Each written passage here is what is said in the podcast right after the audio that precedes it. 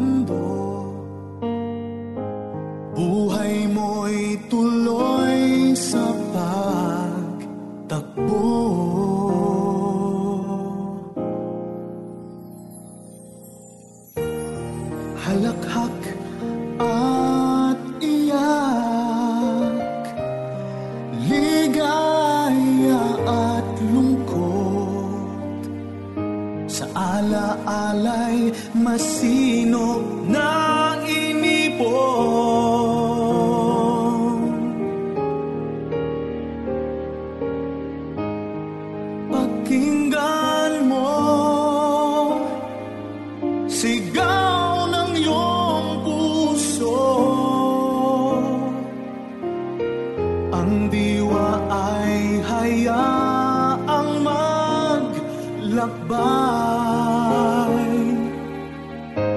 Kwento ng pag-ibig at ng buhay ay Yaman alaala sa buhay mong taglay Huwag baliwalain ang kanyang biyaya. Baka pagdating ng panahon, ang biyayang inaasam, kailanman ay hindi na makamtan. Magandang araw mga kabarangay, ako po si Papa Dudut, isang kabarangay natin ang matapang na ibabahagi sa ating programa ang kanyang kamalian. Ano kaya ang kanyang naging kasalanan? Alamin natin dito sa programang Barangay Love Stories.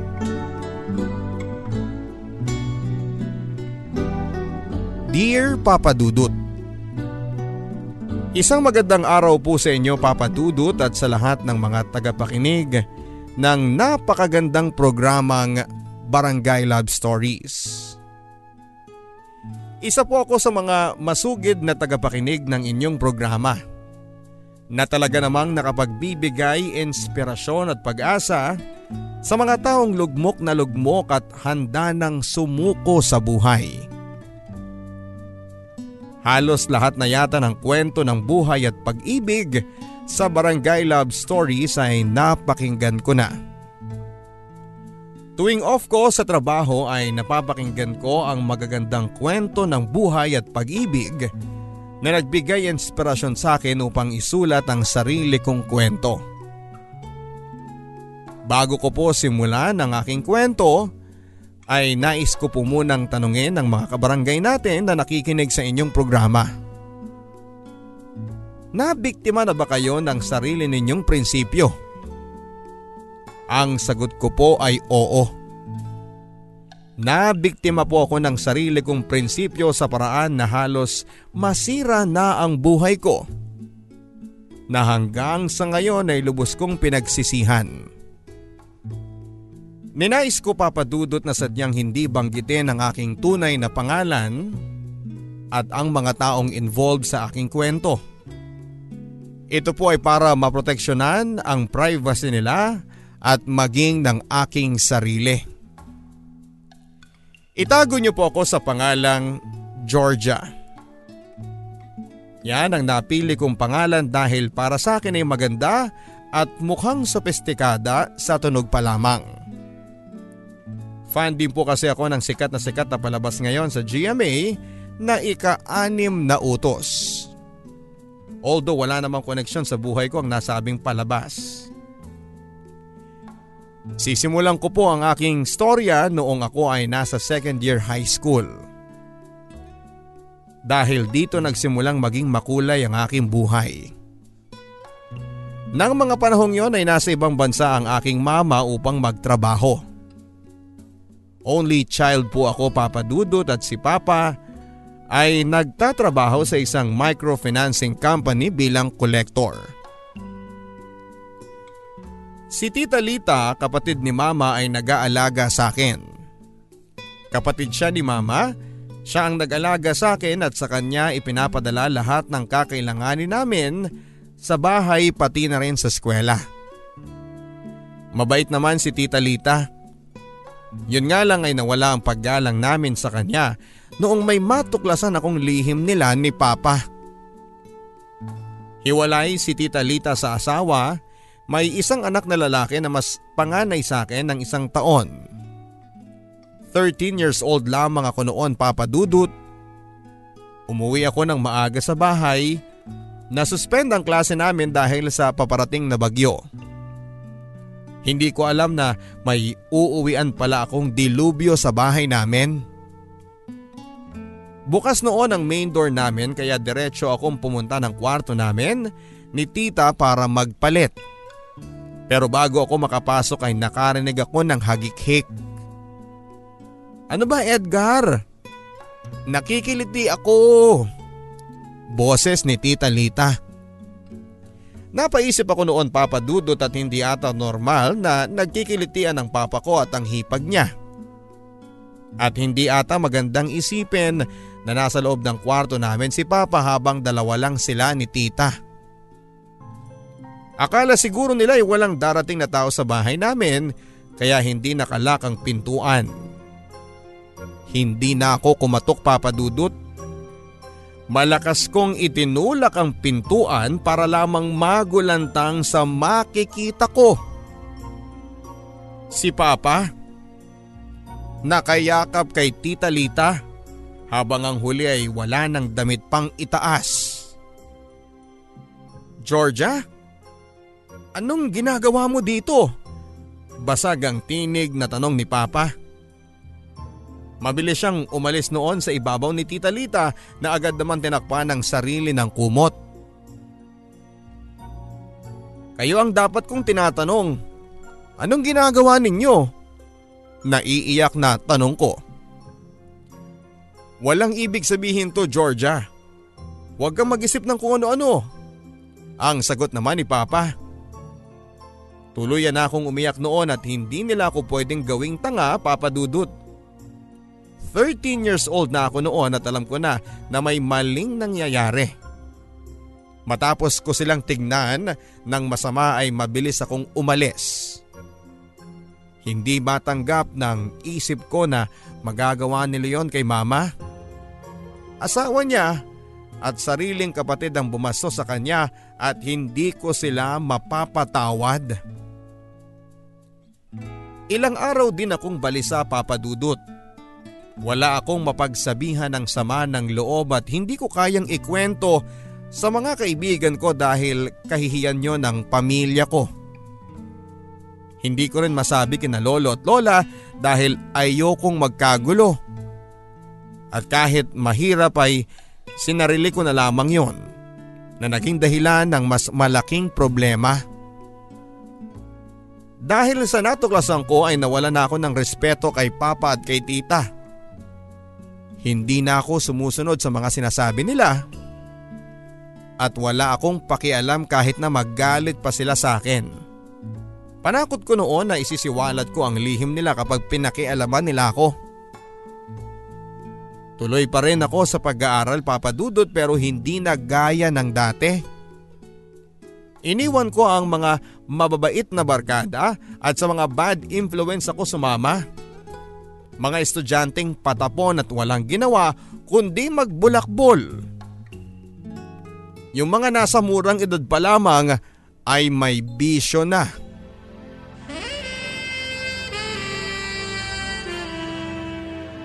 Isang araw papadudot ay may dumating na bisita sa bahay namin. Ang nag-iisang anak na lalaki ni Tita Lita. Si Jam na pinsang buo ko. Isang araw, inutusan ako ni Tita Lita na umalis at bumili ng kung ano sa mall na malapit lang sa amin. Katatagpuin ko din doon ang anak niya na lalaki at isasabay ko papunta sa amin. Georgia, bumili ka ng gusto mo sa mall at pag uwi mo, i-text mo ang number na to. Ito yung number ng pinsan mong si Jam. Isabay mo na rin sa pag-uwi ha? Ang sabi niya pero hindi naman ako sumagot pero tinanggap ko ang inabot niyang pera. Alam kong suhol yon para sa akin. Nagpunta na ako sa mall at bumili ako ng kung ano-ano at halos maubos na ang perang bigay sa akin ni Tita Lita.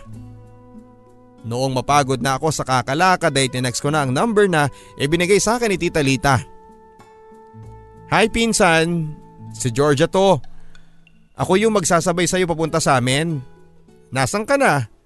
Ang sabi ko sa text. Nag-reply naman siya kaagad at aniya ay nasasakayan siya ng jeep pa uwi sa amin. Pagkabasa ko noon ay agad ko ngang pinuntahan ang sinabi niyang lugar.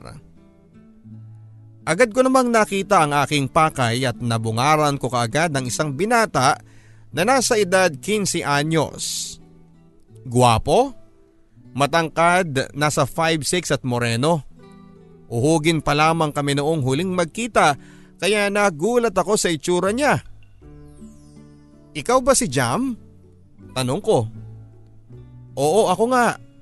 Tara na. Ang sabi niya na wala man lang reaksyon sa mukha niya. Ang suplado naman neto. Cute pa naman. Ang sabi ko sa aking sarili. Ewan ko ba papadudod pero iba ang pakiramdam ko noon habang kaharap ko si Jam. Para bang bumilis ang tibok ng puso ko. Alam kong mali yon dahil pinsan ko siya pero hindi ko naman maiwasang makaramdam ng ganon. Sumakay na nga kami ng jeep papadudot at kinakabahan ako noon sa hindi ko malamang kadahilanan. At para mawala ang kaba ay sinubukan ko siyang kausapin. May pera ka ba na pambayad sa jeep? Tanong ko. Meron. Maiksing tugon niya. Akin na. Ako na ang magbabayad, buo kasi itong pera ko eh. Ang sabi ko. Ako na ang magbabayad para sa ating dalawa. Sabi niya sabay abot ng bayad kay manong driver. Parang merong bahagi ng utak ko na nag-assume na crush niya din ako oh, at hindi ako yung taong romantic papadudot. Yung mahilig sa drama at sa love story pero ng mga oras na yon ay naramdaman ko ang sinasabi nilang love at first sight. Ganon palang pakiramdam papadudot. May kaba at saya sa puso ko na nararamdaman ko dahil sa pagkakatabi naming yon sa loob ng jeep.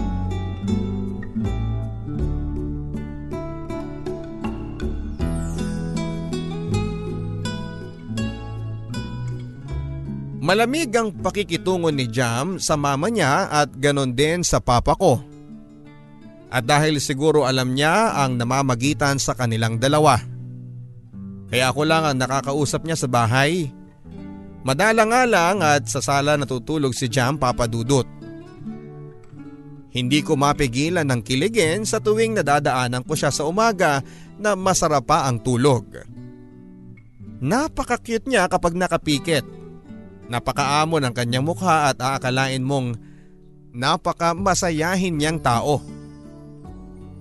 Noong pasukan na ay nag-enroll din si Jam at dahil tumigil sa pag-aaral ay naging magka-batchmate kami. Magkaiba lang ng section pero kapag papasok at uuwi ay magkasabay naman kami. Kinikilig ako noon pero sinusubukan kong iwasan ang damdaming yon. Mabuti na lamang at may ibang taong nagpakita sa akin ng pagkagusto. Walang iba kundi si Kyle. Napansin ko ang palagi ang pagtitig sa akin ni Kyle. Isa siya sa mga kaklase ko at aaminin ko na medyo attracted ako sa kanya papadudot. Wapo, matangkad at moreno. Pero mas malakas ang appeal ng pinsang kong si Jam kesa sa kanya.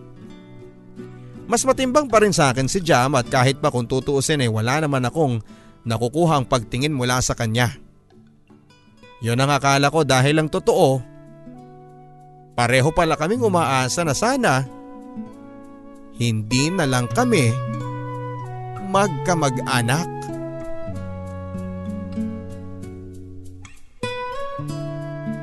Isang araw papadudot ay biglang nagbip ang sipi ko. At nang buksan ko ang mensahe upang malaman kung sino ang nag-text ay parang halos lumundag ang puso ko. Gusto kong sumigaw sa sobrang halo-halong emosyon na nararamdaman ko papadudot. Galing sa isang tao ang text. Sa taong noon pa man ay isinisigaw na ng puso ko. Si Jam. Asan ka? Ang sabi niya sa text. Room namin, why? Reply ko. Pwede ka bang umuwi saglit? May pag-uusapan lang tayo. Ang sabi niya. Oo naman. Sige, uuwi na ako. Ang sabi ko at mabilis na kumilos. Sa pagdating ko sa bahay ay si Jam lang ang tao. Si tita. Tanong ko. Namalengke? Aniya at nagulat pa ako nang hilahin niya ako papunta sa likod ng bahay. Bakit tayo nandito? Ano bang pag-uusapan natin? Tanong ko. Hindi ko alam Georgia. Alam kong mali dahil magpinsan tayo pero pero hindi ko mapigilan ang puso ko. Mahal kita, Georgia. Ang sabi niya. Naguguluhan na rin ako, Jam. Akala ko dahil lang ito sa maling gawain ng magulang natin na dahil gusto kong silang pagpasakitan. Pero oo, nahuhulog din ako sa iyo. Sagot ko sa kanya. Niyakap ako noon ang mahigpit ni Jam at hindi ko mapigilan noon ang pagtulo ng luha ko. Hindi ko alam kung dahil sa ligaya o dahil sa takot na mali ang nararamdaman namin ni Jam para sa isa't isa.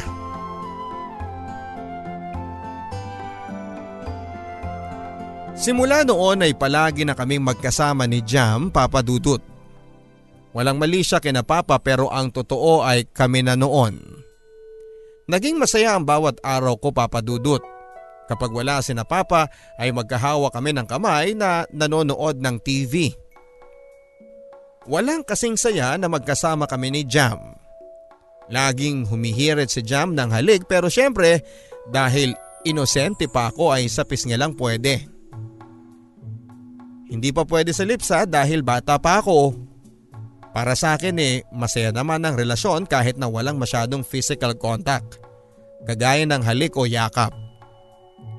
Ngunit isang araw ay mapuputol ang lahat ng kasiyahan na nararamdaman ko sa piling ni Jam. Nalaman ng papa ko ang relasyon namin at galit na galit siya sa amin. Buisit kang bata ka? Ano yung nababalitaan ko na kayo daw ni Jam? Hindi ako umiimik noon. Sumagot ka. Boyfriend mo na ba si Jam? Galit na sabi ng papa ko. Oo pa. Kami na nga at anong masama doon? Tugon ko sa kanya.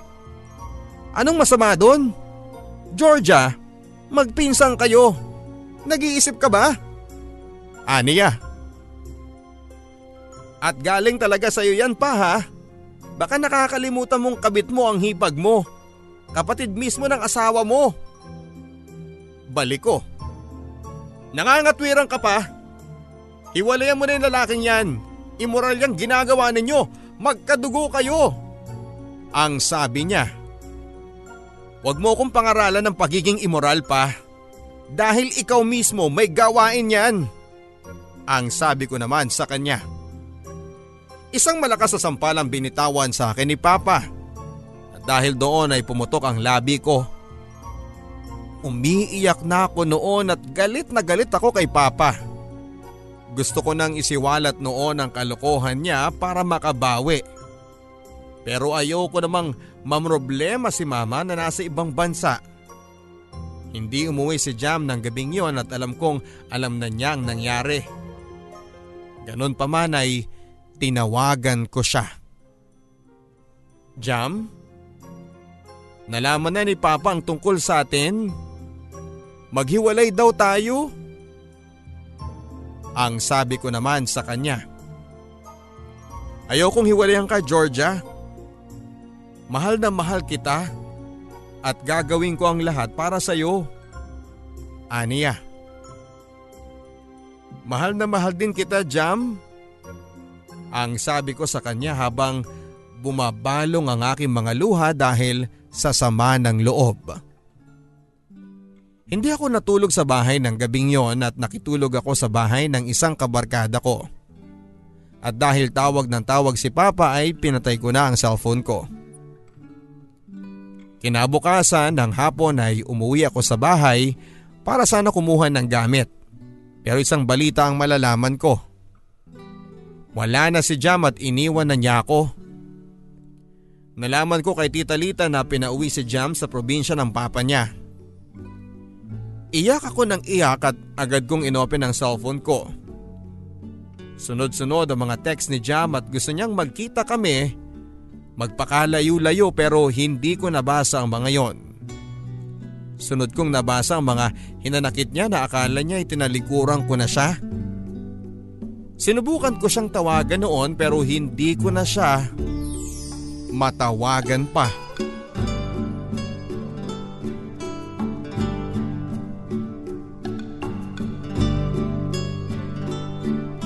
Dahil sa mga nangyaring yon ay nagpa siya akong maghigante papadudot. Sinabi ko kina Lola ang ginagawa ni na Papa at Tita Lita. Galit na galit sila noon at pinalaya si Tita Lita sa bahay. Ang masama pa ay sinundan siya ni Papa. Nakarating din kay Mama ang balita at galit na galit siya sa mga nalaman niya.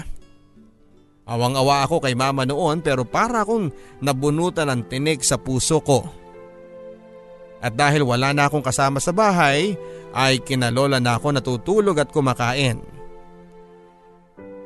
Tabi lang din naman ang bahay namin kaya naiwan na doon ang mga gamit ko at doon pa rin ako naliligo at nagbibihes. Isang araw ko ding inayakan ang mga nangyari sa pag-iibigan namin ni Jam.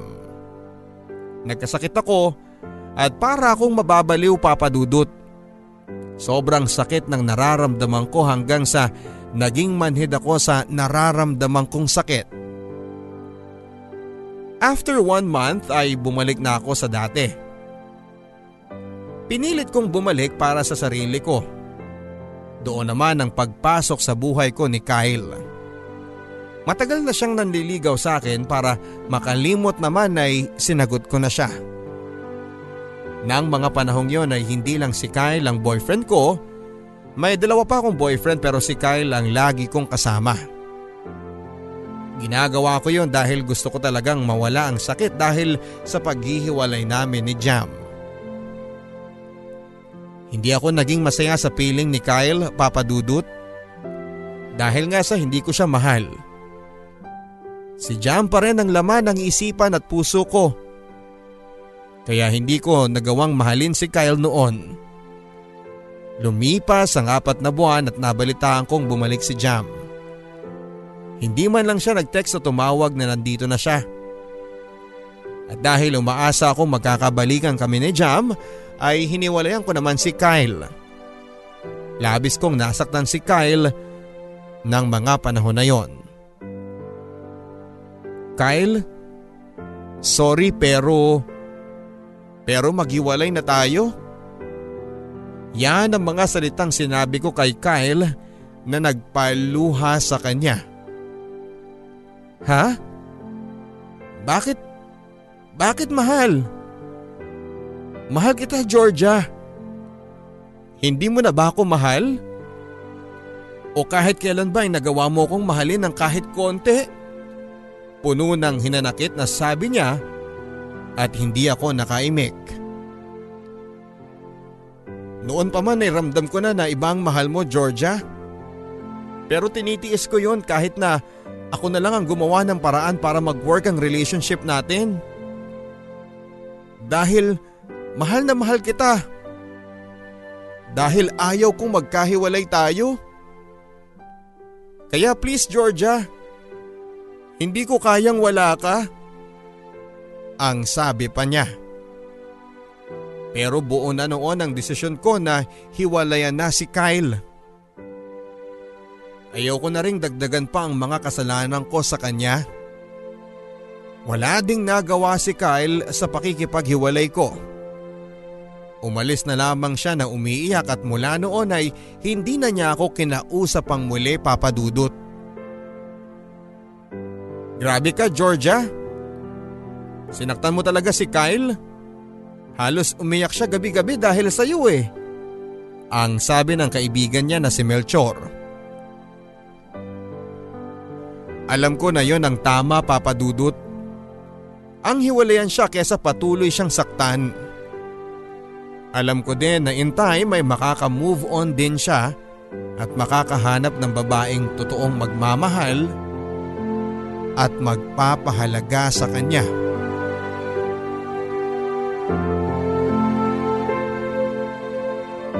Alam ko papadudot na hindi magtatagal si Jam sa amin. Kukunin lang kasi niya ang mga papers niya sa school. Pero umaasa ako na magkakausap pa rin kami tungkol sa relasyon namin. Kaya naman tuwang-tuwa ako noong inaya ako ni May, isa sa mga kaibigan ko na magpunta sa bahay na tinutuluyan ni Jam. Pagdating doon ay nakita ko kaagad si Jam kasama niya ang mga barkada niya. Gusto ko siyang yakapin ng mga oras na yon papadudot. Pero hindi maaari dahil maraming tao. Niyaya nila kami na makisali sa inuman at gusto ko yung ideya na yon papadudot dahil mapapalapit ako kay Jam at hindi ako umiinom kaya puro pulutan lang ang nilantakan ko. Tara! Spin the bottle tayo! Ang sabi naman ni May sa amin. Mukhang masaya yun ha, tara! Pagsang-ayon naman ng isang barkada ni Jam. Nanonood lang ako noon at uh, puro kalokohan ang mga tanong at pinapagawa nila. Hanggang natapat kay Jam ang bote. Tinanong siya ni Mary ng truth or dare. Dare naman ang sabi ni Jam. Halikan mo si Georgia sa lips.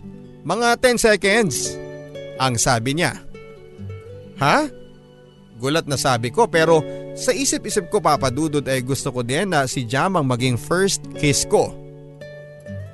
Akala ko nung una ay aalma si Jam pero nagulat na lamang ako nang hawakan niya ang mukha ko. Walang ano-anong hinalikan niya ako papadudot.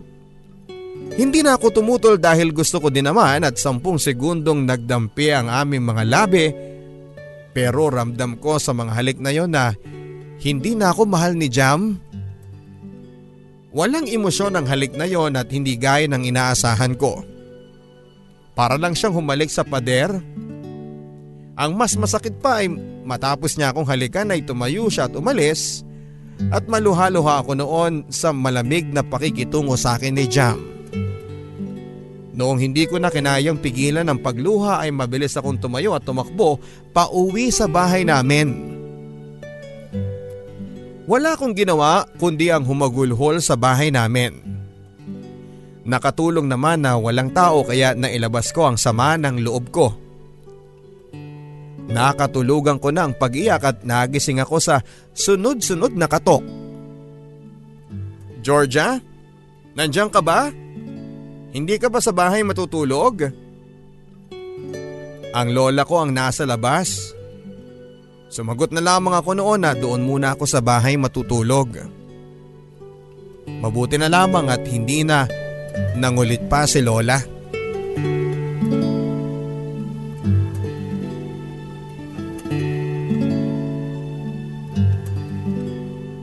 Kinabukasan ay nabalitaan kong umuwi na si Jam na hindi man lang niya ako kinausap. Siguro nga ay hindi talaga kami nakatadhana sa isa't isa. Iyon ay dahil magpinsang kami at kahit balik-balik na rin namin ang mundo, hindi kami pwede para sa isa't isa. Pinilit kong makalimot at kung sino-sinong lalaki ang pinatulan ko. Pero alam ko ang limitasyon ko. Hanggang halik at yakap lang ang kaya kong ibigay. Nakipagbalikan din ako noon kay Kyle at pero wala ring pinuntahan ng relasyon namin. Mabilis na lumipas ang araw, buwan at taon. College na ako noon sa isang sikat na universidad. Naging bulak-bulak ko noon at puro barkada ang inatupag ko kaya mababa din at halos bagsak na ang mga grades ko sa mga subjects. Pumapasok lang ako dahil ayokong maputulan ng allowance. Diretso na kasi noon ang mga padala ni mama kaya nagagawa ko na ang mga gustuhin ko. Anak magpakatino ka naman. Alam mong tayong dalawa lang ang magtutulungan. Laging pakiusap noon sa akin ni mama. Oo ma, huwag kang mag-alala. Sagot ko naman sa kanya kahit ang totoo ay napapariwara na ako. Nasa third year college na ako nang makilala ko si Chester. Kaibigan siya ng kasama ko sa apartment ko kaya lagi siyang nasa amin. May katangkaran si Chester papadudot, medyo maputi at chinito pero hindi siya kagwapuhan. May hawig sila ni Chito Miranda Pilyo at palatawa si Chester dahilan para mahulog ako sa kanya. Hindi ko siya napansin noong una dahil hindi naman attractive. Pero nang makasama ko siya ay halos kabagin ako sa kakatawa.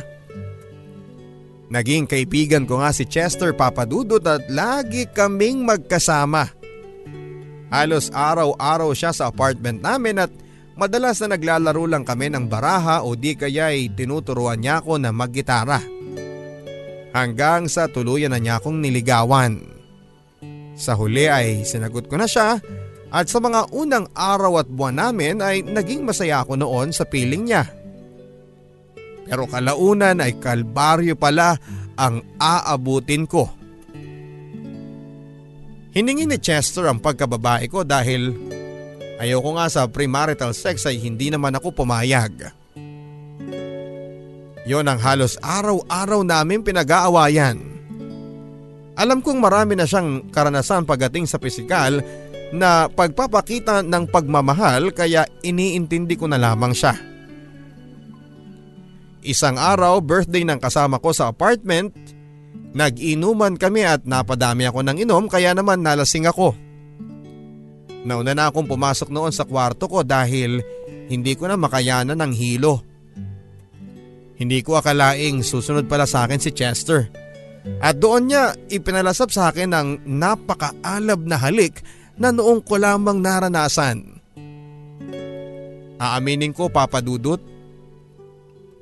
Nadadala ako noon papadudot dahil talagang magaling humalik si Chester.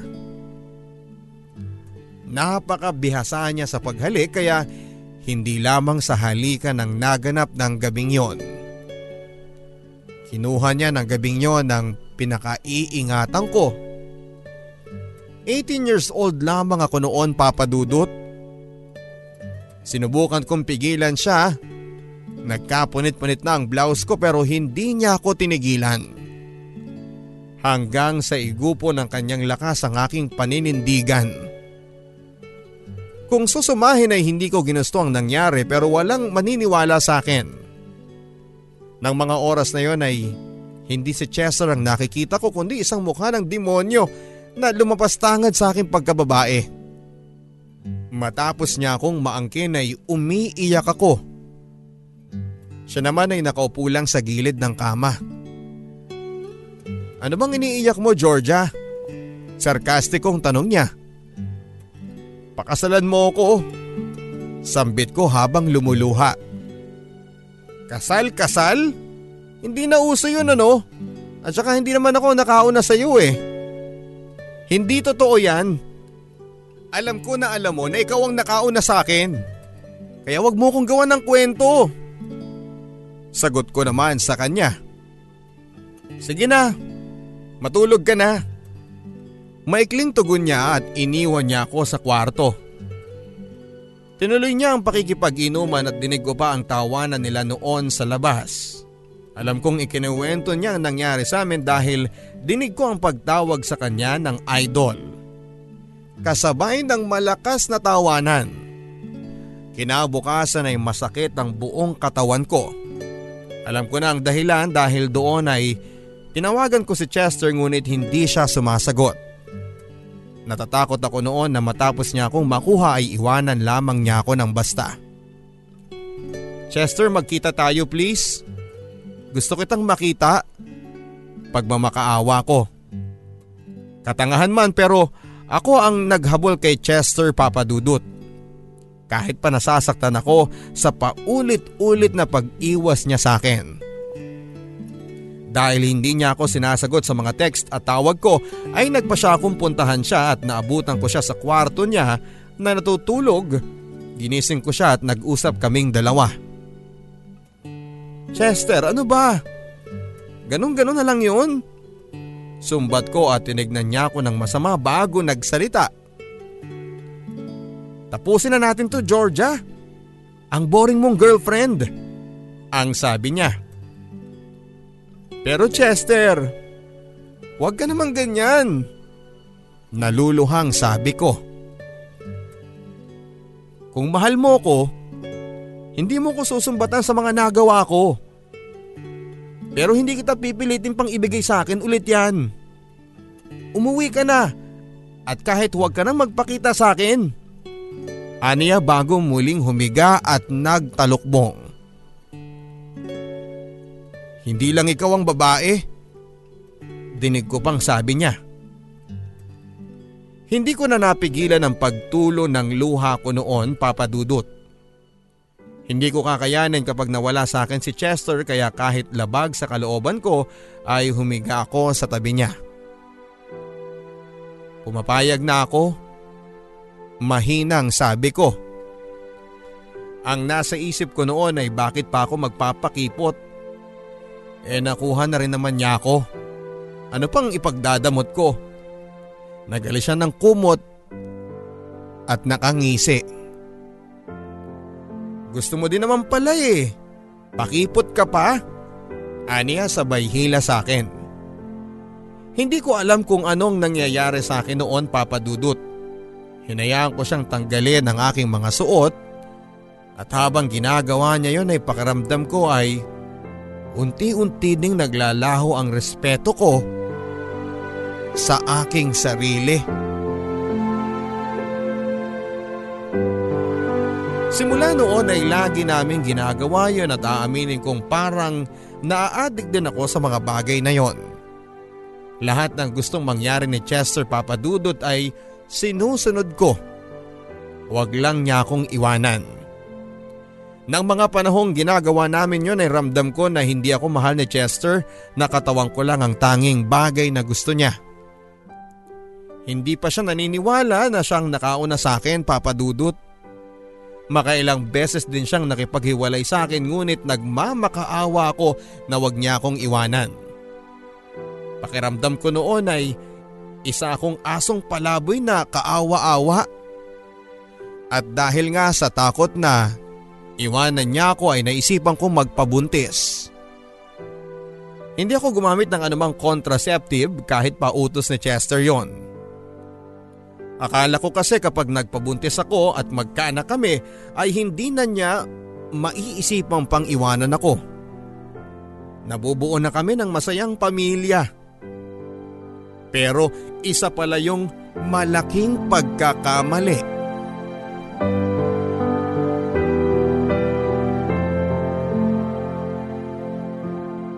Natupad ang plano ko papadudot ang mabuntis ni Chester. Pero nang sabihin ko yon sa kanya ay baliktad ang reaksyon niya sa inaasahan ko. Bakit ka buntis? Hindi ka ba nag-iingat? Sigaw niya. Hindi ko alam. Baka hindi tumalab. Pa-inosenteng sagot ko. Baka naman hindi sa akin yan. Mali ko ba kung Meron kang iba. Malinis ang konsensya ko Chester. Ikaw lang ang lalaki sa buhay ko. Sagot ko. Hindi pwede yan. Huwag na huwag mong itutuloy yan. Aniya at natigilan ako sa mga sinabi niyang yon. Ni sa hinagap ay hindi ko yon inaasahan. Naririnig mo ba yung sinasabi mo? Anak natin to Chester. Ang sabi ko pero bigla na lamang niya akong sinakal. Kung hindi ka susunod sa mga sinasabi ko, mapipilitan akong iwanan ka. Aniya sabay tulak sa akin. Naiwan akong humahagulhol noon at hindi ko lubos maisip na ganon ang kahihinatnan ng plano ko. Inakala kong makakabuti yon sa relasyon namin ni Chester pero nakasama pa pala. Sa mga barkada ko noon lumapit at sinabi ko ang pinagdadaanan ko kay Chester.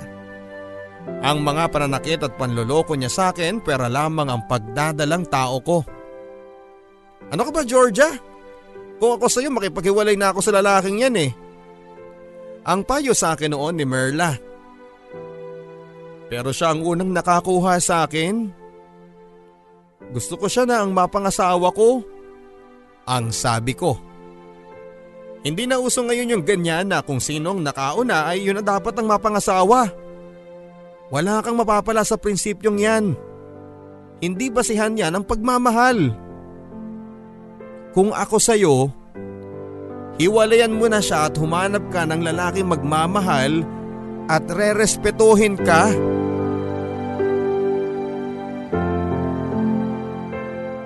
Sa mga barkada ko noon lumapit at sinabi ko ang pinagdadaanan ko kay Chester.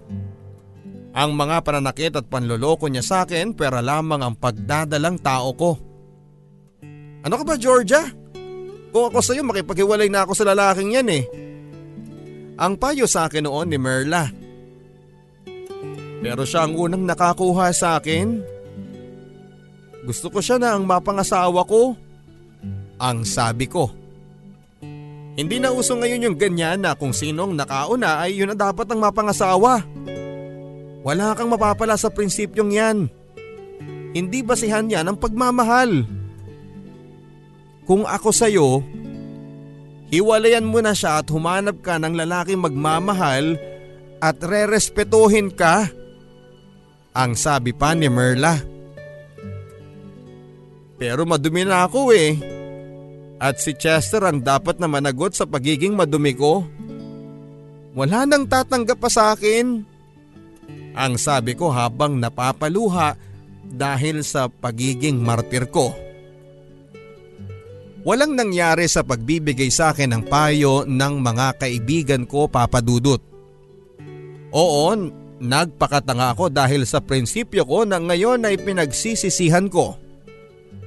Nabuntis nga ako ni Chester pero wala siyang balak na panagutan ako. At ang balalapan niya ay gusto pa niyang ipalaglag ko ang dinadala ko.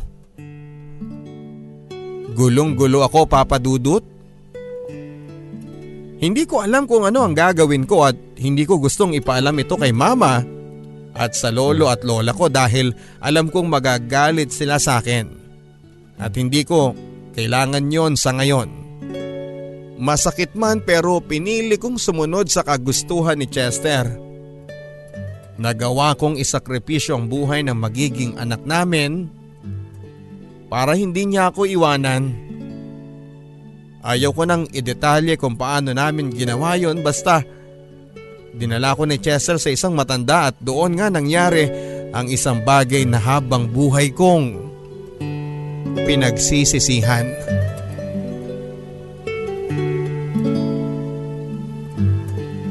Ang sakit-sakit isipin papadudot na nagawa ko yon sa sarili kong laman at dugo. Pero ng mga panahong yon ay sobra kong bulag sa pagmamahal ko kay Chester. Ang sabi ko noon ay nag-iisa lamang si Chester at maaring magkaanak naman akong muli sa tamang panahon. Yon ang akala ko papadudot dahil sa paglipas ng panahon ay iiwanan din pala ako ni Chester. Nagpakatanga ko. Kahit na harap-harapan na niya akong sinasaktan ay nagagawa ko pa rin siyang ipaglaban. Ilang babae nang napatunayan kong syota niya at umaamin pa siya pero hindi ako natitibag. Hanggang sa siya na mismo ang lumayo sa akin. Nagmakaawa ako at lumuhod pa nga ako sa harapan niya para hindi niya ako iwanan. Pero tiniis niya ako at tuluyan niya akong iniwan. Sinubukan kong mag-move on at hindi ko na ginustong pumasok pa sa isang relasyong muli. Pinanindigan ko ang prinsipyo kong si Chester na ang una at huli dahil siyang nakakuha ng pagkababae ko. Hindi ko nagugustuhin pang magmahal ng iba Lalo na ang muling pagsuong sa apoy at husgahan akong isang maduming babae. Naging miserable ang buhay ko papadudot. Napabayaan ko ang pag-aaral ko at na-disappoint ko ang pamilya ko lalo na si mama na nagpapakahirap pa rin sa abroad. Hiyang-hiya ako noon at pinili na ni mama na umuwi na lamang para tulungan ako makabangon muli. Wala na siyang nagawa kundi tanggapin ang mga nangyari sa akin. May malaki din naman siyang ipon kaya nakapagpatayo siya ng mini grocery sa bayan namin. Hindi muna ako tumuloy sa pag-aaral at tinulungan ko muna siya sa negosyo namin. Nagpatuloy ako sa buhay ko kahit pa para na akong patay.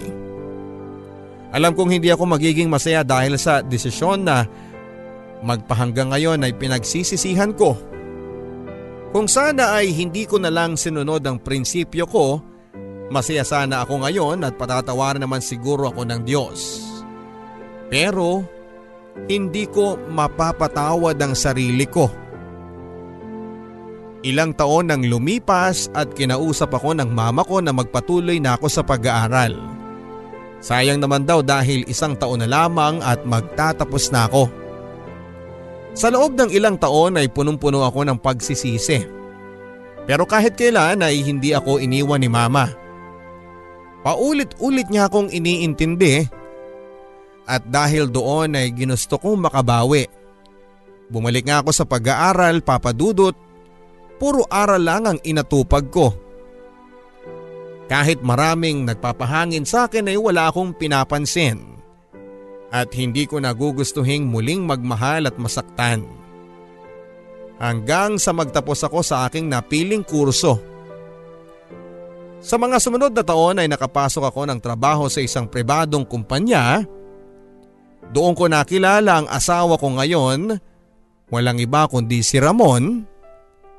Sa katabing establishment siya nagtatrabaho bilang assistant manager. Noong una ay hindi ko pinapansin si Ramon dahil nga ayaw ko, ayaw ko nang magmahal. Hindi kagwapuhan si Ramon pero napakabait niya. Siya yung tipo ng lalaking gugustuhing mapangasawa ng isang nag-iisip na babae Ilang taon din siyang nangulit sa akin, pati mama ko ay niligawan din niya hanggang hindi ko na napigilan ang damdamin ko papadudot. Si Ramon ang dahilan para maniwala ako na maniwala akong muli sa pag-ibig.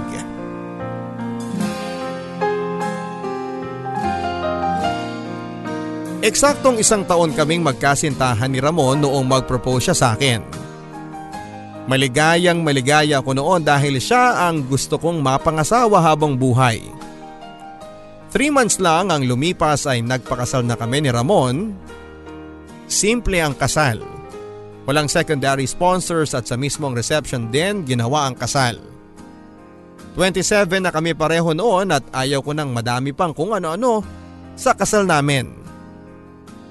Papadudot ang tanging hiling ko lang ay magkaroon ng masayang pamilya. Pangarap ko yon dahil hindi ko yon naranasan. Oo, nandyan ang mama ko pero si Papa tuluyan na kaming nakakalimutan.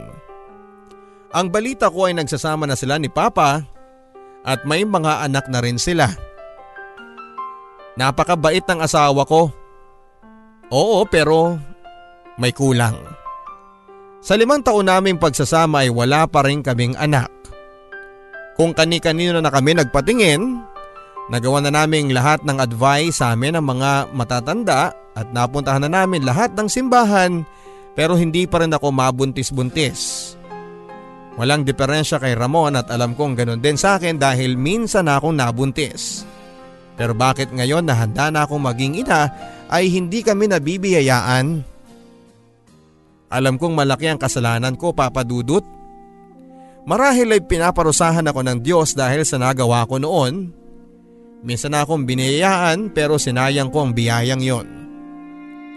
Wala akong inilihim sa asawa ko papadudot. Alam niya ang nakaraan ko pero sa kabila ng lahat ng yon ay tinatanggap niya ako. Manalig lang tayo Han. Darating din ang biyaya sa atin. Sinusubukan lang niya kung hanggang saan ang ating pananampalataya. Madalas niyang sabihin sa akin lalo na kapag umiiyak ako dahil sa labis na pagsisisi. Sana nga ay mapatawad ako ng Diyos. Isinusumpa kong pinagsisisihan ko ang nagawa kong yon. Ang sabi ko sa kanya. Patawarin mo ang sarili mo para mas maluwag ang pagtanggap mo sa iyong pagkakamali. Huwag kang mawalan ng pag-asa. Nandito lang ako. Kahit na hindi tayo mabiyayaan ng anak, ipinapangako kong hindi ka mag-iisa. Aniya na nagpaiyak sa akin. Mahigpit niya akong niyakap ng puno ng pagmamahal. Alam kong mahaba-haba pa ang paghihintay naming mag-asawa. Isa lang ang sigurado ko papadudot. Hinding hindi kami mawawala ng pag-asa. Kasangga ko ang asawa ko sa pagsubok na ito. Sa mga kabarangay natin na mga masugid na tagapakinig ng programang Barangay Love Stories, tulungan niyo sana kami magdasal na sana'y balang araw mabiyayaan kami ng isang anghel. Pagdating ng araw na yon ay pinapangako kong ibubuhos ko lahat ng pagmamahal at pag-aaruga magiging isa akong mabuting ina. Maraming salamat papadudod sa pagbasa mo ng aking kwento. Sa mga tagapakinig ay magsilbisa ng aral ang kwentong ito. Na sana kapag binayaan tayo ng isang bagay, pagkaingatan natin to. Huwag mong bibitawan dahil baka sa huli kapag inaasam-asam mo na ay hindi na makakamtan pa. Muli maraming salamat, nagmamahal, ang inyong kabarangay, Georgia. Pagsikat ng araw Pag-ikot ng mundo Buhay mo'y sa Maraming salamat sa iyo Georgia sa pagbabahagi ng iyong barangay love stories. Alam ko na hindi madali para sa iyo ng kalimutan ang iyong nakaraan. Lalo na at labis ang iyong pagsisisi sa mga nangyari. Pero tulad ng sinabi ng iyong asawa, simulan mong patawarin ang iyong sarili nang sa ganoon ay mas mapabilis ang paghilom ng sugat na meron ka sa puso mo. Patuloy kang manalig at manampalataya na balang araw. Matuto pa din ang inyong inaasam. Ang kwentong inyong napakinggan ay muling isinalin para sa radyo ni Florence Reyes. Ang ating theme song na alaala ay inawit naman ni Jimmy Horado. Ang Barangay Love Stories ay napapakinggan sa buong Pilipinas sa mga barangay FM stations at ganoon din sa abroad sa GMA Pinoy TV. Para makapag-download ng libre ng inyong mga napakinggang kwento, hanapin lamang ang www.gmanetwork.com slash BLS Podcast Guide para maituro namin sa inyo ang paraan ng pagda-download. Hanggang sa muli mga kapuso ako po si Papa Dudut sa mga kwento ng pag-ibig, buhay at pag-asa. Dito sa Barangay Love Stories. at